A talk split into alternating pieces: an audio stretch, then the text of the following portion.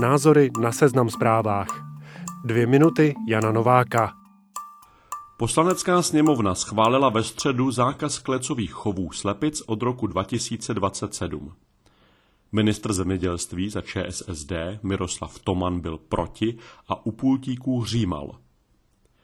Vy jste vystavili Českou republiku velikánskému tlaku na dovozy vajec a likvidujete české výrobce.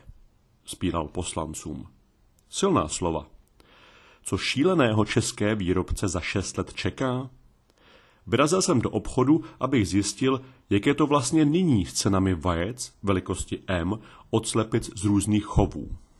Takže, jedno vejce z volného výběhu vycházelo ve středu na 7,50. Vejce z podestýlky 3,90.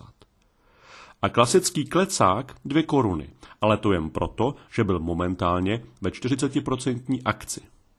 Běžná cena 3,30 za kus. Tedy rozdíl pouhých 60 halířů.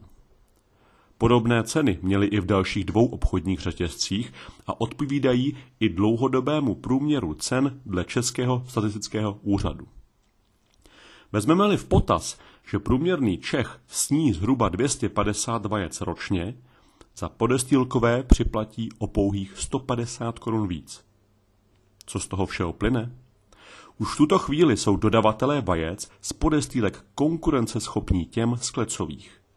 Takže v roce 2027, až se konečně všechny slepice přestěhují z klecových pracovních táborů do snesitelnějších podmínek, se spotřebitelům ani dodavatelům nestane skoro nic. Ale slepicím se změní život zásadně.